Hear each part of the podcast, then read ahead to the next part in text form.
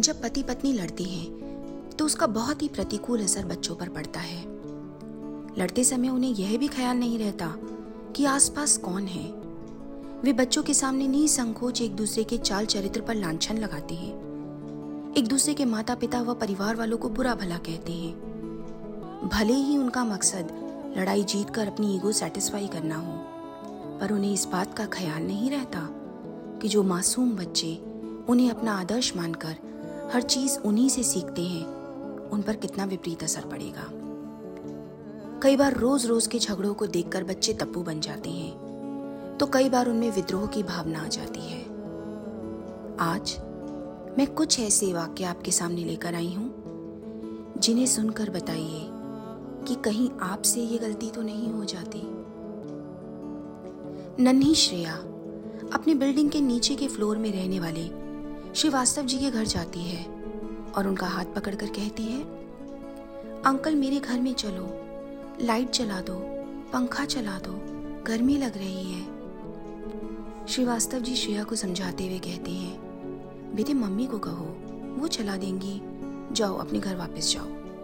नहीं uncle, mummy नहीं चलाएँगी। Papa mummy में बिजली के बिल को लेकर झगड़ा चल रहा है।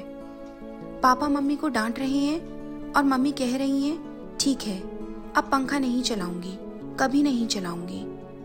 मम्मी रो रही हैं। आप चलो ना, अंकल। प्लीज़, मुझे बहुत गर्मी लग रही है। पंखा चला दो ना, अंकल। प्लीज़ ना, अंकल।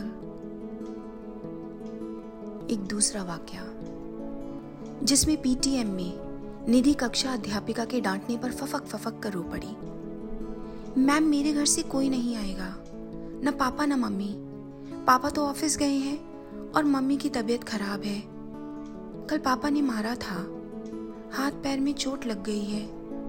मैं रोज रोज के झगड़ों की वजह से पढ़ ही नहीं पाती, मैम। आखिरी वाक्य। पाँच साल के अतुल का पिछले कुछ महीने से इलाज करने वाले डॉक्टर देसाई उसकी न बोल पाने की वजह को कोई शारीरिक न पाते हुए मनोवैज्ञानिक दिखाने की सलाह देते हैं। मनोवैज्ञानिकों को दिखाया गया और एक लंबी परिचर्चा के बाद इस निष्कर्ष पे पहुँचा गया कि अतुल के न बोल पाने की वजह उसके माता पिता में होने वाले अतिशय झगड़े हैं। दोनों खुद चिल्लाते हैं और एक दूसरे को चुप रहने की ताकीद देते हैं। अतुल अपनी बाल बुद्धि से चुप रहने को ही सही समझता है और बोलने की प्रक्रिया में आगे बढ़ने से इनकार कर देता है। इसलिए अपने झगड़ों में बाल मन को पूरी तरह क्षतिग्रस्त न करें। उन्हें प्यार करें, आपस में प्यार करें, उन्हें प्रेम का अर्थ समझाएँ, उन्हें प्यार करना सिखाएँ।